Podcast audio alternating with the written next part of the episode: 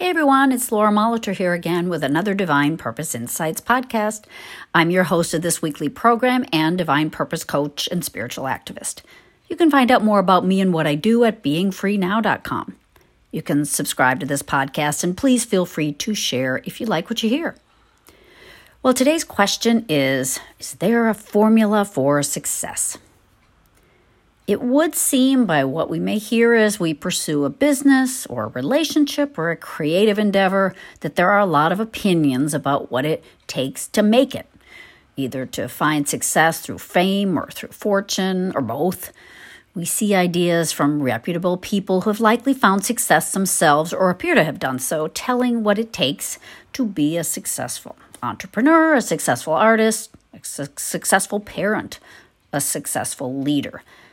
And while some of these hard won lessons can be helpful, especially if we really know and respect the source, I think we have to question any formula based on one individual's perspective or even a group's perspective and to choose whether to abide by that formula. It may feel uncomfortable to us or set us up to be in constant comparison and competition with others believing maybe we can't meet the standard or feeling that the formula itself feels unnatural, but that it's the only way.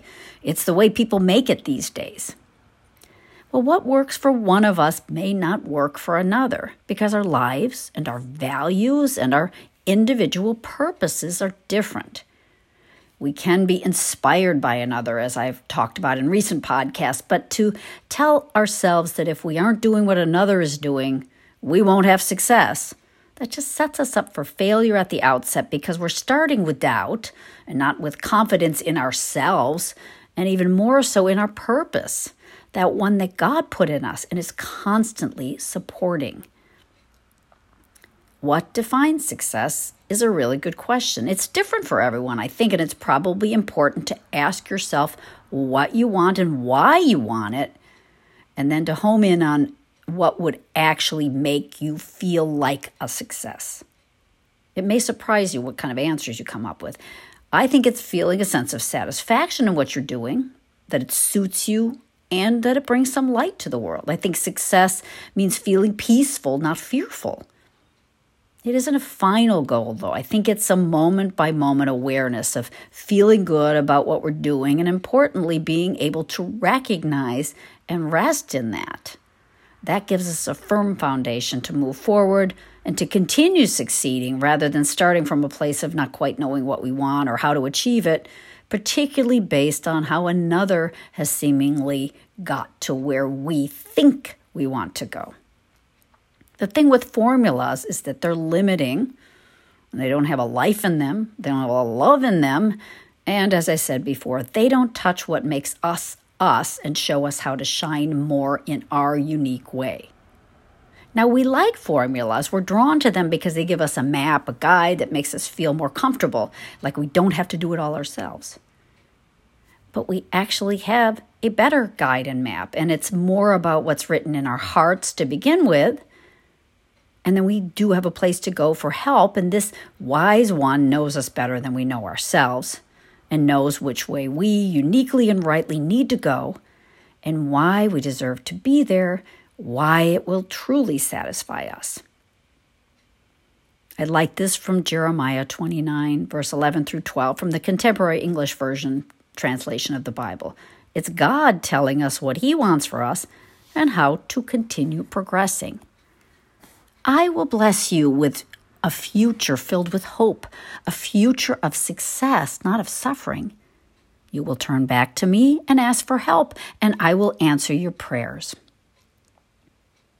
The voice translation says some of it this way For I know the plans I have for you, says the Eternal plans for peace, not evil, to give you a future and hope. Never forget that. So it seems to me that our formula is not a list of human actions that lead to success, but the simple guidance that we trust in God's direction and keep on turning back to Him, to His loving purpose for us, to see what's next. And we do that in the knowledge that our success in the moment and the, in the future our, and our hope is safe and right in God's hands. He knows who we really are, what we need, and is able to show us better than any guru, no matter how experienced or gifted they are. Because even if we were to emulate another's success based on their formula, would it really give us what's right for us? Teach us what we need to personally learn, bring us moments that we need to have of progress and of grace? Mary Baker Eddy has a lovely quote in her miscellaneous writings, 1883 to 1896, that helps me feel centered and less anxious to get somewhere, to find some final elusive goal that I'm not confident will even please me. She says this Success in life depends upon persistent effort, upon the improvement of moments more than upon any other one thing. A great amount of time is consumed in talking nothing, doing nothing, and indecision as to what one should do. If one would be successful in the future, let him make the most of the present. Let's make the most of the present and allow for individual inspiration as well as gratitude in the moment rather than getting hung up on what will make our life fit some certain mold for success. Let's, God, let, let's let God mold us and our moments in a way that feels beautiful and right, just for right now, and also hopeful for the future. Thanks so much for listening today. Hope that was helpful. If you have any comments or questions or want to talk more, please feel free to contact me at lauramolitor at gmail.com. Thanks so much for listening and have a great weekend.